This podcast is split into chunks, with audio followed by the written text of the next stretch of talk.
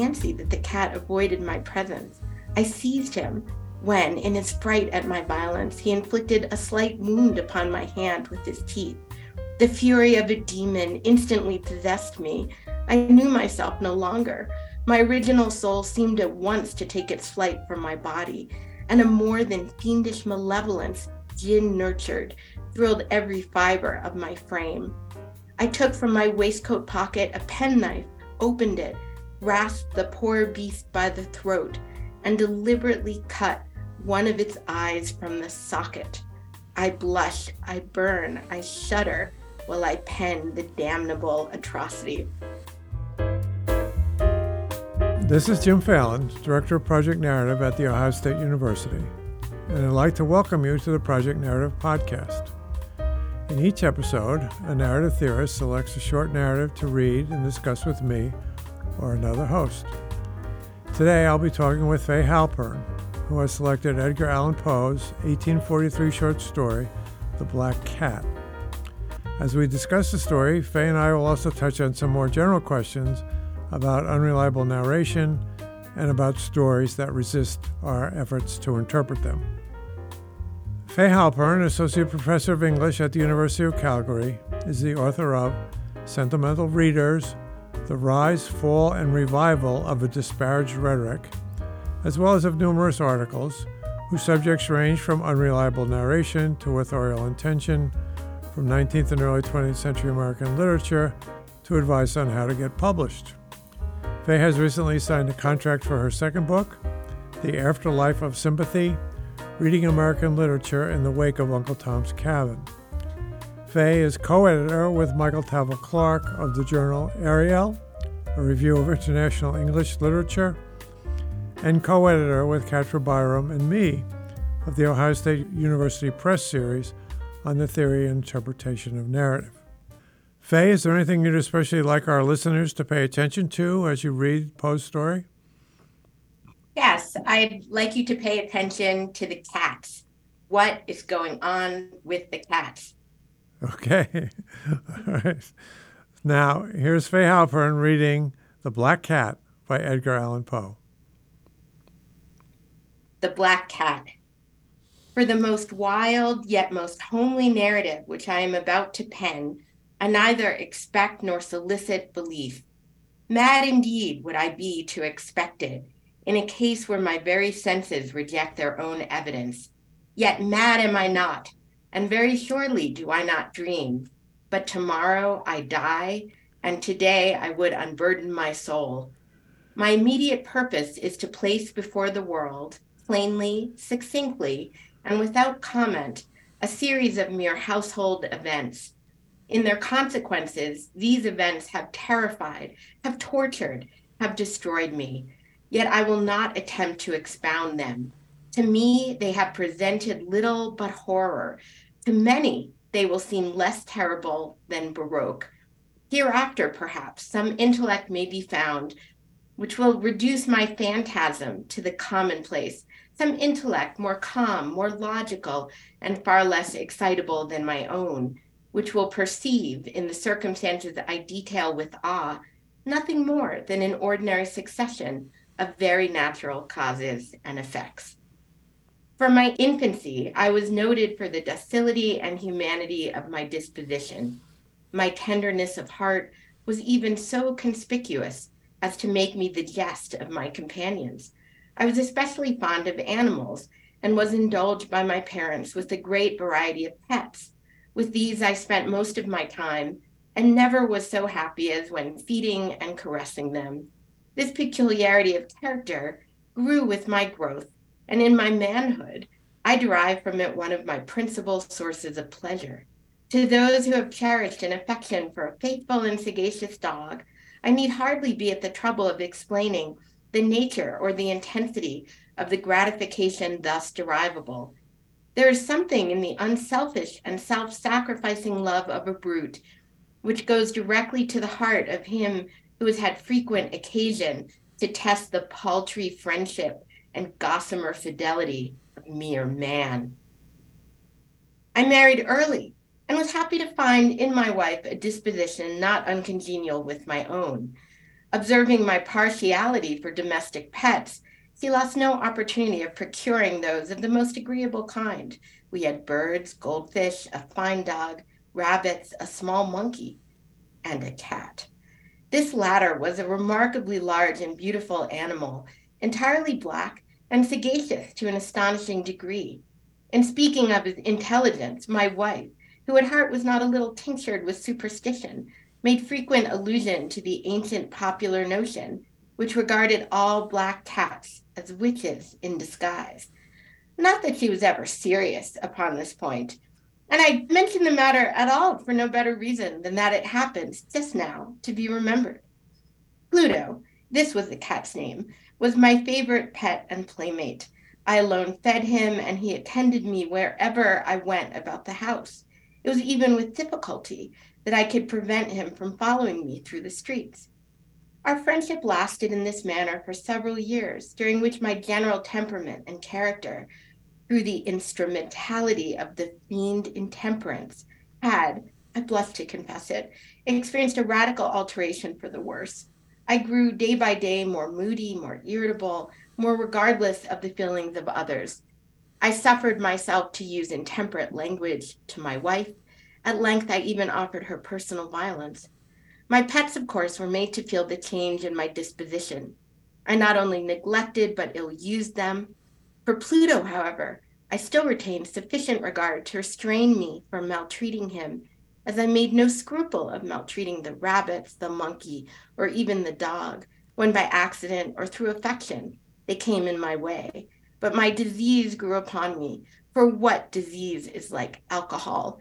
And at length, even Pluto, who was now becoming old and consequently somewhat peevish, even Pluto began to experience the effects of my ill temper. One night, returning home, much intoxicated from one of my haunts about town, I fancied that the cat avoided my presence. I seized him when, in his fright at my violence, he inflicted a slight wound upon my hand with his teeth. The fury of a demon instantly possessed me. I knew myself no longer. My original soul seemed at once to take its flight from my body, and a more than fiendish malevolence, gin nurtured, thrilled every fiber of my frame. I took from my waistcoat pocket a penknife, opened it, grasped the poor beast by the throat, and deliberately cut one of its eyes from the socket. I blush, I burn, I shudder while I pen the damnable atrocity. When reason returned with the morning, when I had slept off the fumes of the night's debauch, I experienced a sentiment half of horror, half of remorse for the crime of which I had been guilty. But it was at best a feeble and equivocal feeling, and the soul remained untouched. I again plunged into excess and soon drowned in wine all memory of the deed. In the meantime, the cat slowly recovered. The socket of the lost eye presented, it is true, a frightful appearance, but he no longer appeared to suffer any pain. He went about the house as usual, but as might be expected, fled in extreme terror at my approach. I had so much of my old heart left as to be at first grieved by this evident dislike on the part of a creature which had once so loved me. But this feeling soon gave place to irritation. And then came, as if to my final and irrevocable overthrow, the spirit of perverseness. Of this spirit, philosophy takes no account. Yet I am not more sure that my soul lives than I am that perverseness is one of the primitive impulses of the human heart, one of the indivisible primary faculties or sentiments which give direction to the character of man. Who has not a hundred times found himself committing a vile or a silly action for no other reason than because he knows he should not? Have we not a perpetual inclination in the teeth of our best judgment to violate that which is law merely because we understand it to be such? This spirit of perverseness, I say, came to my final overthrow it was this unfathomable longing of the soul to vex itself, to offer violence to its own nature, to do wrong for the wrong's sake only, that urged me to continue and finally to consummate the injury I had inflicted upon the unoffending brute. One morning, in cool blood, I slipped a noose about its neck and hung it to the limb of a tree. hung it with the tears streaming from my eyes and with the bitterest remorse at my heart. I hung it because I knew that it had loved me and because I felt it had given me no reason of offense. Hung it because I knew that in so doing, I was committing a sin, a deadly sin that would so jeopardize my immortal soul as to place it, if such a thing were possible, even beyond the reach of the infinite mercy of the most merciful and most terrible God. On the night of the day on which this cruel deed was done, I was aroused from sleep by the cry of fire. The curtains of my bed were in flames. The whole house was blazing. It was with great difficulty that my wife, a servant, and myself made our escape from the conflagration. The destruction was complete. My entire worldly wealth was swallowed up, and I resigned myself thenceforward to despair. I am above the weakness of seeking to establish a sequence of cause and effect between the disaster and the atrocity, but I am detailing a chain of facts and wish not to leave even a possible link imperfect. On the day succeeding the fire, I visited the ruins. The walls, with one exception, had fallen in. This exception was found in a compartment wall, not very thick, which stood about the middle of the house and against which had rested the head of my bed. The plastering had here, in great measure, resisted the action of the fire, a fact which I attributed to its having been recently spread. About this wall, a dense crowd were collected, and many persons seemed to be examining a particular portion of it with very minute and eager attention. The words strange, singular, and other similar expressions excited my curiosity. I approached and saw, as if graven in bas relief, upon the white surface the figure of a gigantic cat. The impression was given with an accuracy truly marvelous. There was a rope about the animal's neck. When I first beheld this apparition, for I could scarcely regard it as less, my wonder and my terror were extreme. But at length, reflection came to my aid. The cat, I remembered, had been hung in a garden adjacent to the house. Upon the alarm of fire, this garden had been immediately filled by the crowd, by someone of whom the animal must have been cut from the tree and thrown through an open window into my chamber. This had probably been done with the view of arousing me from sleep. The falling of other walls had compressed the victim of my cruelty into the substance of the freshly spread plaster, the lime of which, with the flames, and the ammonia from the carcass, had then accomplished the portraiture as I thought. Although I thus readily accounted to my reason, if not altogether to my conscience, for the startling fact just detailed, it did not the less fail to make a deep impression upon my fancy. For months, I could not rid myself of the phantasm of the cat, and during this period, there came back into my spirit a half sentiment that seemed, but was not, remorse. I went so far as to regret the loss of the animal and to look about me among the vile haunts which I now habitually frequented for another pet of the same species and of somewhat similar appearance with which to supply its place. One night, as I sat, half stupefied, in a den of more than infamy, my attention was suddenly drawn to some black object reposing upon the head of one of the immense hogsheads of gin or of rum, which constituted the chief furniture of the apartment. I had been looking steadily at the top of this hogshead for some minutes, and what now caused me surprise was the fact that I had not sooner perceived the object thereupon. I approached it and touched it with my hand. It was a black cat, a very large one, fully as large as Pluto, and closely resembling him in every respect but one. Pluto had not a white hair upon any portion of his body, but this cat had a large though indefinite splotch of white covering nearly the whole region of the breast. Upon my touching him, he immediately arose, purred loudly, rubbed against my hand, and appeared delighted with my notice. This, then, was the very creature of which I was in search. I at once offered to purchase it of the landlord, but this person made no claim to it, knew nothing of it, had never seen it before. I continued my caresses and when I prepared to go home, the animal evinced a disposition to accompany me. I permitted it to do so, occasionally stooping and patting it as I proceeded.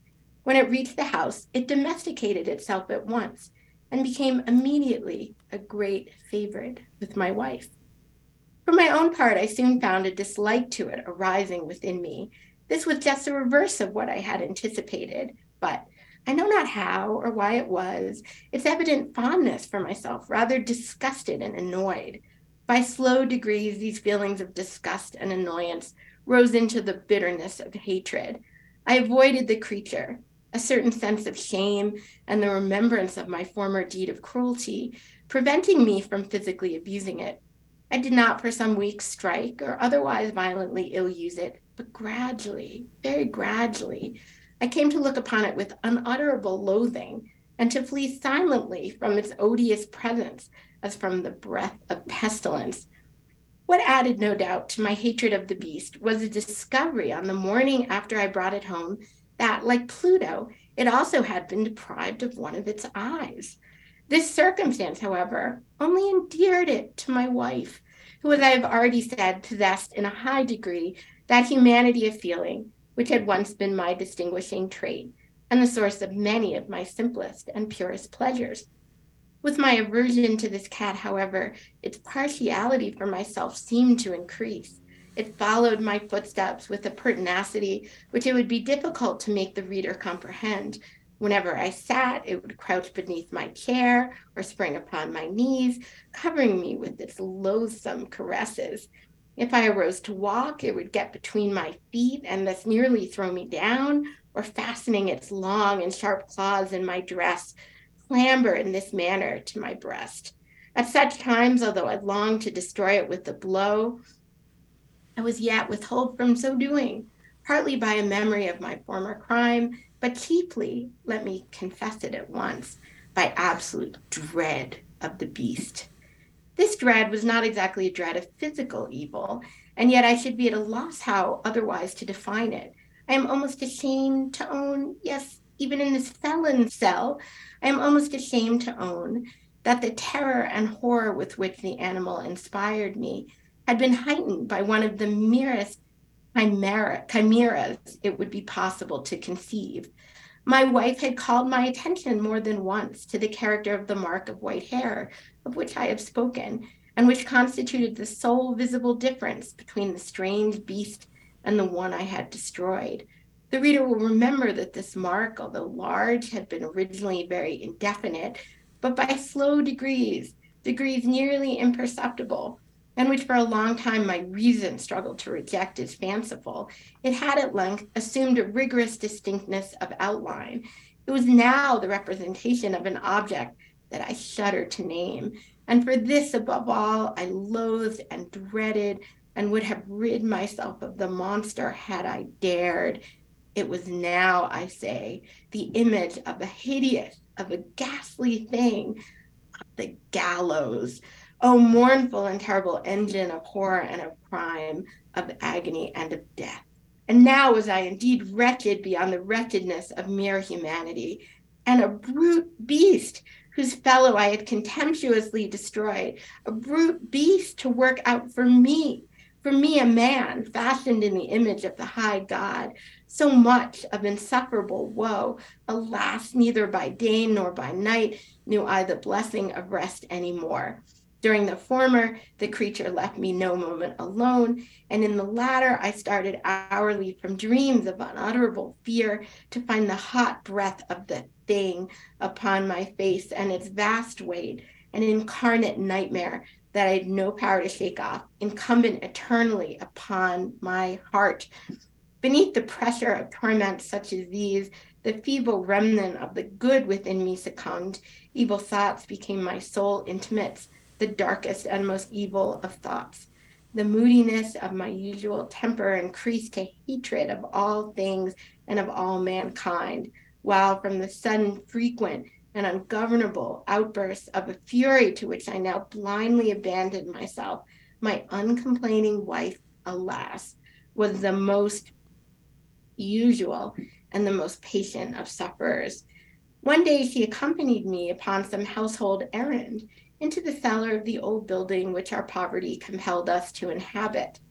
The cat followed me down the steep stairs and nearly throwing me headlong, exasperated me to madness, uplifting an axe and forgetting in my wrath the childish dread which had hitherto stayed my hand, I aimed a blow at the animal, which, of course, would have proved instantly fatal had it descended as I wished. But this blow was arrested by the hand of my wife, goaded by the interference into a rage more than demoniacal. I withdrew my arm from her grasp and buried the axe in her brain. She fell dead upon the spot without a groan. This hideous murder accomplished, I set myself forthwith and with entire deliberation to the task of concealing the body. I knew that I could not remove it from the house either by day or by night without the risk of being observed by the neighbors. Many projects entered my mind. At one period, I thought of cutting the corpse into minute fragments and destroying them by fire. At another, I resolved to dig a grave for it in the floor of the cellar. Again, I deliberated about casting it in the well in the yard, about packing it in a box as if merchandise with the usual arrangements, and so getting a porter to take it from the house. Finally, I hit upon what I considered a far better expedient than either of these. I determined to wall it up in the cellar, as the monks of the Middle Ages are recorded to have walled up their victims. For a purpose such as this, the cellar was well adapted. Its walls were loosely constructed and had lately been plastered throughout with a rough plaster, which the dampness of the atmosphere had prevented from hardening. Moreover, in one of the walls was a projection caused by a false chimney or fireplace that had been filled up and made to resemble the rest of the cellar. I made no doubt that I could readily displace the bricks at this point, insert the corpse, and wall the whole thing up as before, so that no eye could detect anything suspicious. And in this calculation, I was not deceived. By means of a crowbar, I easily dislodged the bricks, and having carefully deposited the body against the inner wall, I propped it in that position, while with little trouble, I relaid the whole structure as it originally stood. Having procured mortar, sand, and hair with every possible precaution, I prepared a plaster which could not be distinguished from the old, and with this I very carefully went over the new brickwork. When I had finished, I felt satisfied that all was right. The wall did not present the slightest appearance of having been disturbed. The rubbish on the floor was picked up with the minutest care. I looked around triumphantly and said to myself, Here at least, then, my labor has not been in vain. My next step was to look for the beast which had been the cause of so much wretchedness, for I had at length firmly resolved to put it to death. Had I been able to meet with it at the moment, there could have been no doubt of its fate but it appeared that the crafty animal had been alarmed at the violence of my previous anger and forbore to present itself in my present mood. It is impossible to describe or to imagine the deep, the blissful sense of relief which the absence of the detested creature occasioned in my bosom. It did not make its appearance during the night, and thus, for one night at least, since its introduction into the house, I soundly and tranquilly slept. I slept even with the burden of murder upon my soul. The second and the third day passed, and still my tormentor came not. Once again, I breathed as a free man. The monster in terror had fled the premises forever. I should behold it no more. My happiness was supreme. The guilt of my dark deed disturbed me but little. Some few inquiries had been made, but these had been readily answered. Even a search had been instituted, but of course nothing was to be discovered. I looked upon my future felicity as secured. Upon the fourth day of the assassination, a party of the police came very unexpectedly into the house and proceeded again to make rigorous investigation of the premises. Secure, however, in the inscrutability of my place of concealment, I felt no embarrassment whatever. The officers bade me accompany them in their search. They left no nook or corner unexplored, at length, for the third or fourth time, they descended into the cellar. I quivered, not in a muscle. My heart beat calmly as that of one who slumbers in innocence. I walked the cellar from end to end. I folded my arms upon my bosom and roamed easily to and fro. The police were thoroughly satisfied and prepared to depart. The glee at my heart was too strong to be restrained. I burned to say, if but one word, by way of triumph, and to render doubly sure their assurance of my guiltlessness. Gentlemen, I said at last, as the party ascended the steps, I delight to have allayed your suspicions. I wish you all health and a little more courtesy. By the by, gentlemen, this this is a very well constructed house. In the rabid desire to say something easily, I scarcely knew what I uttered at all. I may say, an excellently well constructed house. These walls, are you going, gentlemen? These walls are solidly put together.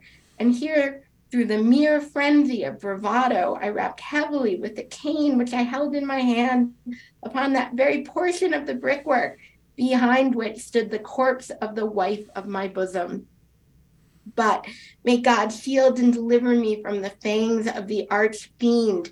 No sooner had the reverberation of my blows sunk into silence than I was answered by a voice from within the tomb, by a cry, at first muffled and broken like the sobbing of a child, and then quickly swelling into one long, loud, and continuous scream, utterly anomalous and inhuman, a howl, a wailing shriek, half of horror and half of triumph, such as might have arisen only out of hell, conjointly from the throats of the damned in their agony and of the demons that exult in the damnation. Of my own thoughts, it is folly to speak. Swooning, I staggered to the opposite wall. For one instant, the party upon the stairs remained motionless through extremity of terror and of awe. In the next, a dozen stout arms were toiling at the wall. It fell bodily. The corpse, already greatly decayed and clotted with gore, stood erect before the eyes of the spectators.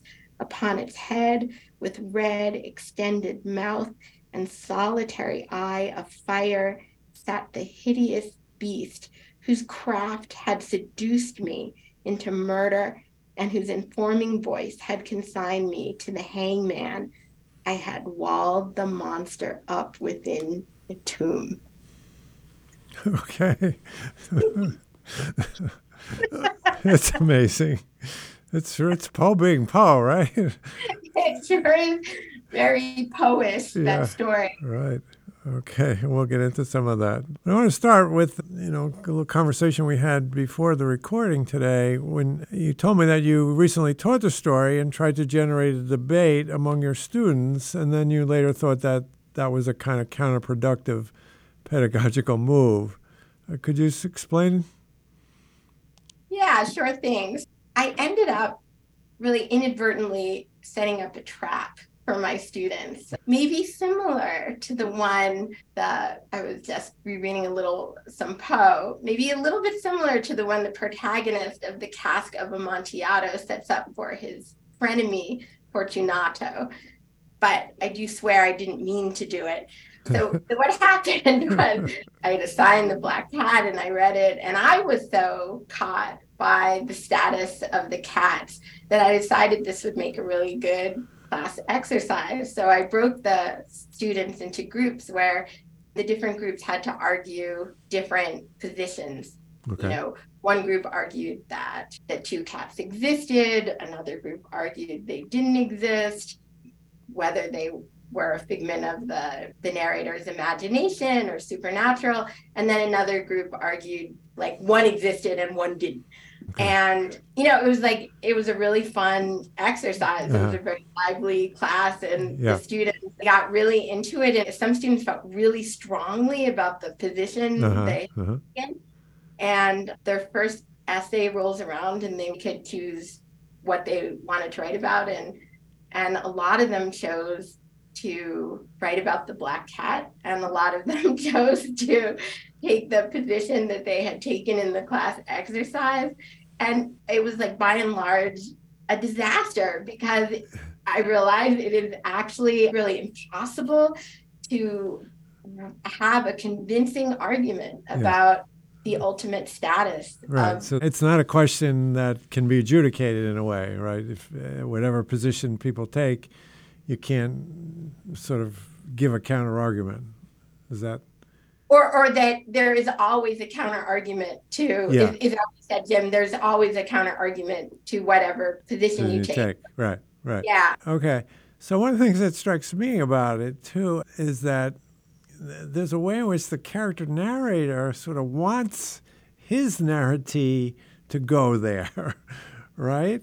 Because what strikes me about the story is he's putting all this attention on the cats, and what he's really done is he's murdered his wife, right? and even like when he describes, you know, gouging out the eye of Pluto, right? We get all this I burn, I, I blush, I burn, I shudder, right? And when he describes the act of murdering his wife, he's like, well, I immediately set to the task of covering it up. Like there's no sort of sense of remorse or anything like that, right? Although then we could say, well, maybe it comes out later when he's can't let the inspectors go and his guilt is Right. coming and so on. But we, we Yeah. can get back to that. But Yeah. anyway, I mean, I think that if we th- just think about that a little bit, if the character narrator is in some way putting so much attention on the cats that he's hoping that his audience will get stuck there and keep the real thing i mean not the not that that's not real but the greater the greater crime right of Yeah. murdering his wife and yet poe i think I would say Poe wants us to, to recognize that, right? That that there's that distance between what the character narrator is focusing on and and Poe sort of saying, "Hey, hey, don't forget about the real crime here." Yeah, I agree. And I mean, I could even offer as further evidence for that point that the very moment that the narrator murders his wife is just entangled with the cat. You know, the narrator claims like he was trying to, you know, axe the cat, but then he missed. I mean, I hate when that happens. You miss, and then suddenly your spouse is a corpse. And yeah, so there's that little detail. So clear it is even at that moment, the narrator, I mean, that's like a plot moment where the narrator is entangling the cat, but then there's the movement of, of readerly interest, which the character narrator is trying to catch up in in this untangling this sort of impossible knot of Right. what the stat the, the the the status of the two cats are. Yeah. So I mean, there's another way we could talk a little bit more formally about the kind of unreliable narrator the character narrator is, right? So Mhm. I think we could sort of clearly say he's an unreliable ethical evaluator, right? Because he, Right. you know. But what about his reporting? I mean, I think to some degree your your question to your students and your conclusion there is about we can say he's an unreliable reporter, but we can't sort of indicate the precise nature of that unreliability. No, and that's what's really confounding, I think, about the story of the cats and thinking about the status of the cats. So let's say the cats don't exist, or you can even make a finer distinction and say maybe Pluto 1 exists, but Pluto 2 doesn't exist. Okay. Yeah. So then, and then I say in response, or a reader says in response, well, but the wife says something about Pluto 1, you know, says that it's a witch in disguise. Yeah. So that seems to, how, how do you respond to that? And with Pluto 2, again, like there's mention of how the wife really liked it. And also the police hear it. Yeah, Um, yeah. And that's what, you know, Right.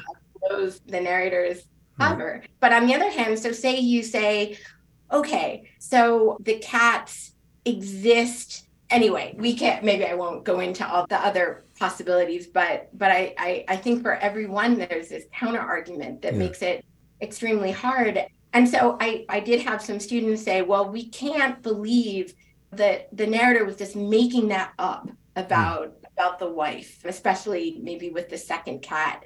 But on what grounds do you say that the narrator was making that up and not other stuff? Like Yeah. once you let in the idea that the narrator is making some stuff up, I mean, how do you even know the narrator has a wife or that the narrator has a cat Yeah. Once or that the narrator is in jail? Like, where does it stop? right. Once once you start, then it's like, right, right. But if we say the story has an effect, right? I mean that we, we feel variety of things about uh-huh. this character narrator and so on.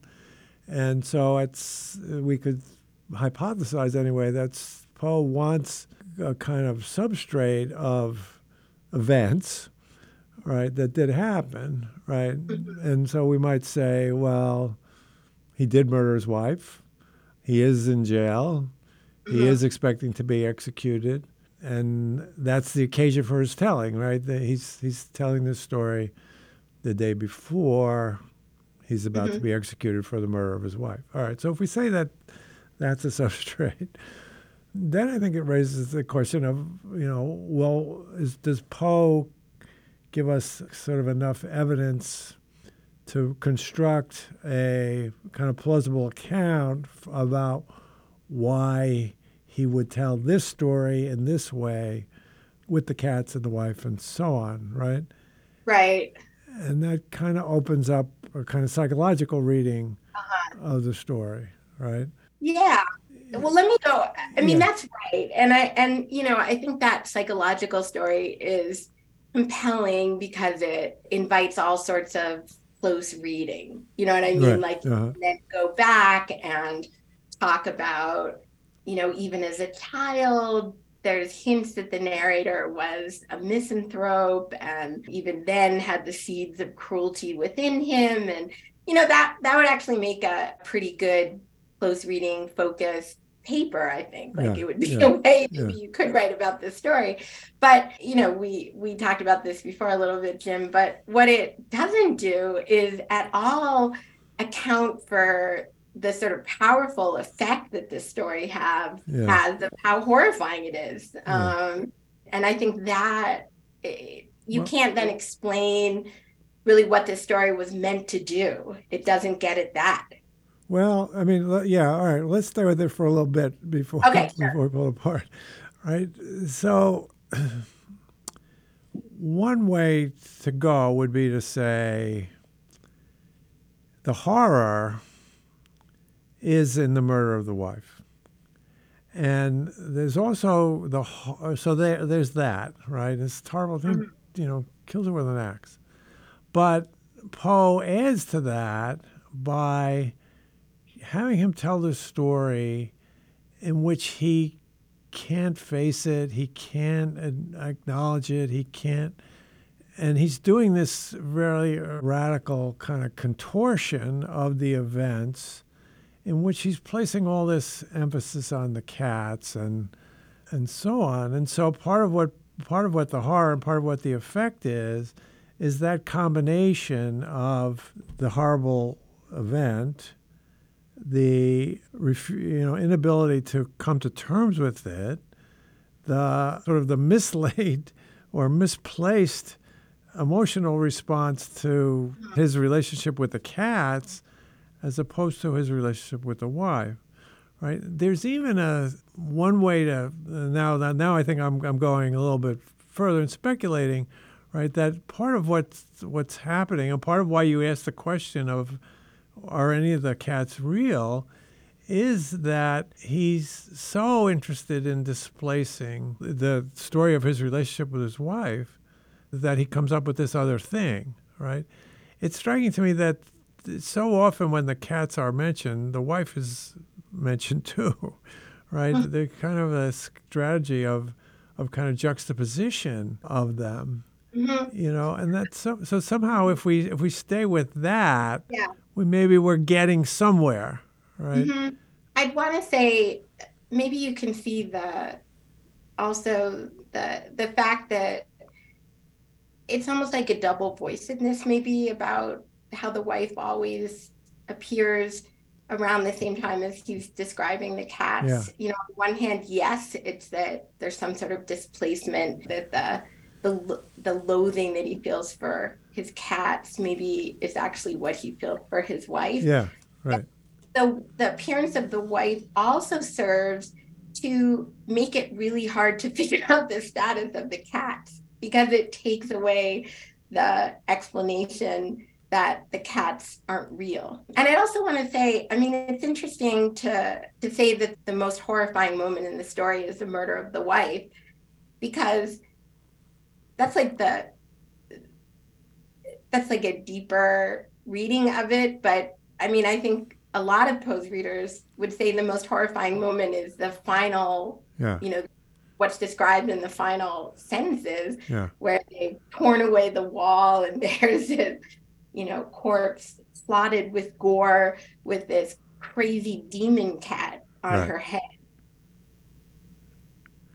Yeah, no, certainly, and he goes out of his way, right, to talk to describe that sound, right, Yeah, and that yeah. this combination of the of you know the people suffering in hell, and then the demons, Right, you know, right. glorying in the suffering. and, ah! Exulting in it. So, yeah, so that's interesting in terms of recalcitrance, right? Because I'm like going if if we go with this whole idea about it's all about the wife and so on. Uh-huh. And then, you know, and like we get that passage when he's describing the second cat and how they're tormented by the second cat, and he describes when he's asleep, right? the cat is there, breathing Right. on him, and he feels the weight on his heart, and it's like, well, wait, is this a cat or is this a white? What, you know, what- Right. what's going, right? So. So even so, so if we go that way, I'm at the end. I'm trying. I'm looking for a way to make the sound come out of the wife rather than the.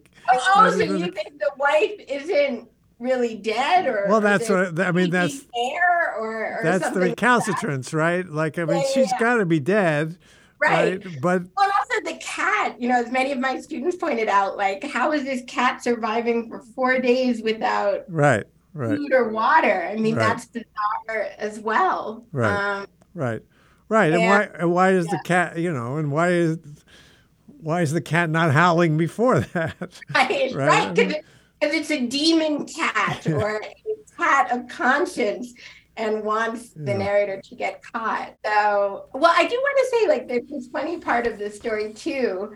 I mean, we we don't usually think of this story as like it's it's nature documentary aspects, but it actually is not a bad account of what cats are often like. You know that No. they are sort of all over you and underfoot and seemingly demonically trying to trip you.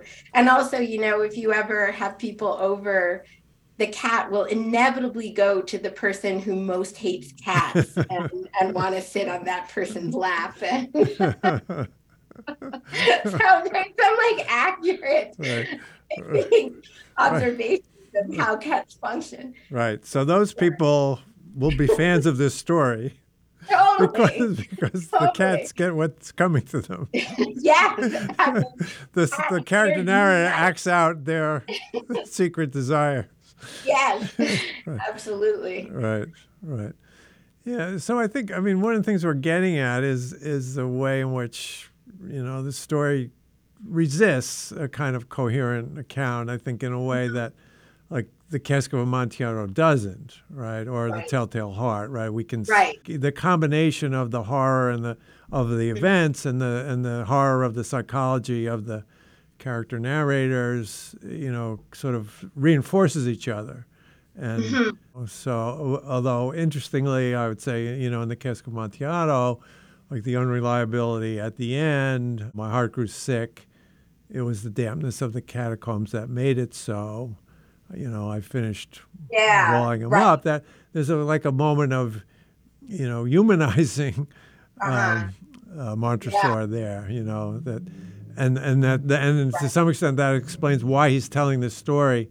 You know, 50 years later, it's still right, bothering he- him, and so on. Yeah, Unlike this narrator, he'd gotten away with it. yeah, yeah, Yeah. yeah, yeah. But it's it's haunting him, so he's got to, Right. you know, to you who so well know the nature of my soul, I'm gonna, Right. I'm going to confess, and so on. Yeah. But we don't. So anyway, I think that you know that story brilliant, and it you know, all these parts come together in this really kind of impressive and powerful way. Whereas this story is powerful, but doesn't seem to come together in that way, right? So if we're thinking about Poe and what he might be after with this story, one way to go would be to say, well, he's not. He doesn't have the same kind of command of this Mm-hmm. material that he does with the cask. What Well, is- I, I would um, disagree with that Yeah. interpretation. And I actually think that this story is very, I, I'm leaning more and more to reading it as an extraordinarily well wrought story where the, not just that the misdirection is intentional, but that the impossibility of solving the mystery of the cats Uh-huh. is intentional and but also it, it's a constant invitation that the story offers to think about it it's like you cannot read the story and not think about it Okay. and and um i actually you know in thinking about this this way of reading the story as as the the sort of the intentional knots that that poe is trying to embroil the reader in it made me think about this line at the beginning when the narrator is first introducing the story and he says he says you know of course i'm not mad which obviously at that moment every reader is like of course you're mad. But then he says so he's saying you know what happened to me these events that have tortured and terrified me they won't seem terrible they'll seem baroque right. and then he sort of issues a challenge to the reader to, i mean to his narr- narrative Yeah. in the story world perhaps some intellect may be found which will reduce my phantasm to the commonplace Yeah. some intellect more calm more logical so he's sort of flattering his his narratives with this you know you'll figure it out Right. and i feel like that moment is a moment too where poe is saying this to his readers Yeah. Yeah. Yeah, double. It's yeah. kind of double coded in that way. yeah yeah yeah Yeah. yeah, Yeah. exactly Yeah. Yeah. And so you feel like, all right, Poe sort of laid down the challenge. And so he writes the story in a way that's going to keep us embroiled in trying to meet the challenge.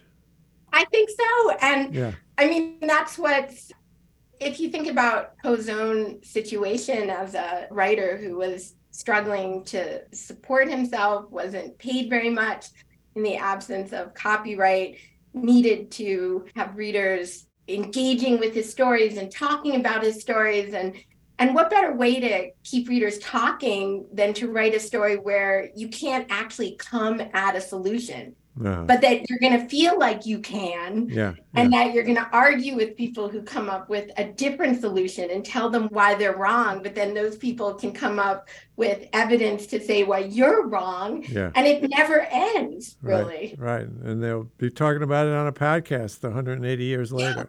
right, and my, my students will be excitedly arguing about it in class never knowing what what Yeah. is ahead of them so yeah Yeah, yeah, yeah. I mean, I think that's it's an interesting way to sort of then think about effect, right? And Poe's interest in effect, right? So, one in which we feel like the effect is we feel it, and we dive in to say, well, how does it produce? Then we can sort of feel, you know, more or less satisfied, like, all right, we get it.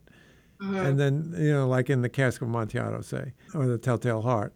But here, like we feel this effect. There's something really strong about this. yeah But then when we do that sort of inquiry into, well, you know, what is the source of it all, we don't come up with the same kind of sense of, all right, we understand how everything is working together, right? yeah So I mean, I, I have, I don't know what effect is it, this, this sort of radical, im, this impossibility of really solving that Yeah. question, but it's, it's a different way he's doing it than someone like, you know, Henry James, where it's also really ambiguous a lot of uh-huh, time. yeah, what you know what um, the conclusion you're supposed to draw is because this story makes you feel like you can draw a conclusion uh-huh, and it Yeah. almost sets a trap for you. Yeah, yeah, um, so i Right, think that's right, right. bit different from other kinds of authors who use ambiguity yeah, yeah.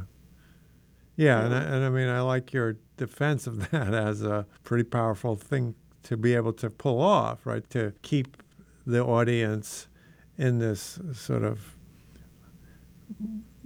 constant quest for resolution or for, all right, I can make sense of it all, but the story still resisting it, right? that you might not realize until you start talking about it with someone Yeah. or writing about it Yeah. and hearing what Yeah. someone else's view is. Yeah. or, or teaching it to, to Yeah, or teaching it.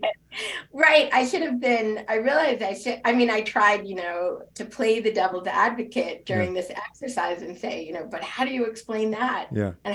Explain that, that, but my students sort of intrepidly continued trying to, you know, insist that this was the solution to the story. I mean, one of the conclusions I had about the story and and was that it it it really pr- produces the kind of it it's an invitation for this idea of forensic fandom. Yeah. Um, Yeah. Say more about that. Yeah, well, you too, Jim. But um, you know, this idea that that some, you know, contemporary, especially like serial TV shows and and certain movies inspire this as well.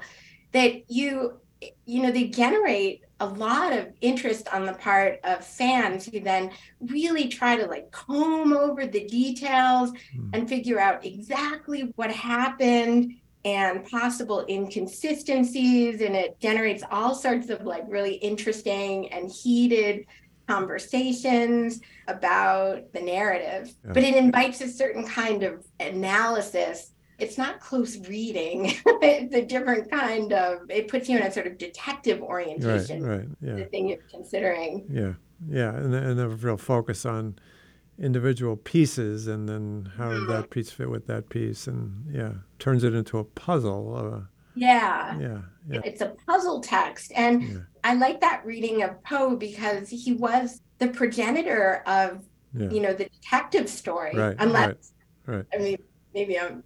I'm sure someone, if that's not true, someone in the audience will say, no, actually. yeah, yeah, but he's he gets a lot of credit for it, and and he was, Um, you know, yeah. he's he's an early practitioner anyway, and he was Yeah. good at it, right? Yeah, yeah. yeah. And so both that maybe there's a way that he was writing a detective story, even though this seems like a horror story. yeah, but also that he was maybe the progenitor of forensic fandom uh-huh, in a way that you know we Right, think of right. contemporary Mm. productions as more this is a real contemporary phenomenon but i think the story in, invites that that kind of scrutiny yeah, the kind of scrutiny that actually you at least with this story which it also invites it's like paradoxical invites it thwarts it but in thwarting it makes it continue endlessly because you can never get to the bottom of right, it right, right. Yeah. you can Yeah. and you know i challenge our listeners can you get to the bottom of it can Yeah. you solve the problem of these cats and what their statuses Yeah. are and maybe that question be, has so much urgency because it causes so many problems like the murder of his wife. Like yeah, you almost think in solving that problem maybe you can solve the sort of mystery of you know what the narrator thinks he's doing or yeah, how serious yeah, the narrator right, or does the narrator feel guilt about murdering his wife but it's a kind of displaced guilt. Yeah, yeah, right. Well, maybe yeah, that's probably a good place to end on uh, sort of the Poe as progenitor of forensic fandom and the idea that there's something remarkable about sort of the way in which he can keep us questioning and engaged in. Well, I think I might just do this. I will get to the end of it. what about the detail yeah, right, right. Okay. Well, any concluding comment that you'd like to make? I would just say that you shouldn't let your students write about the black cat You would say, or at least I would warn people from Oh. letting students write papers about the black cat. okay. All right. Okay, good. All right. Well, thanks very much, Faye. This was a lot of fun. Thank you so much. Um, and I want to thank our listeners and say that we'd appreciate your feedback. You can send it to us at projectnarrative at osu.edu or on our Facebook page or to our Twitter account, which is at PN Ohio State. And you can find uh, additional episodes of the podcast at the Project Narrative website or on Apple Podcasts. Thank you all.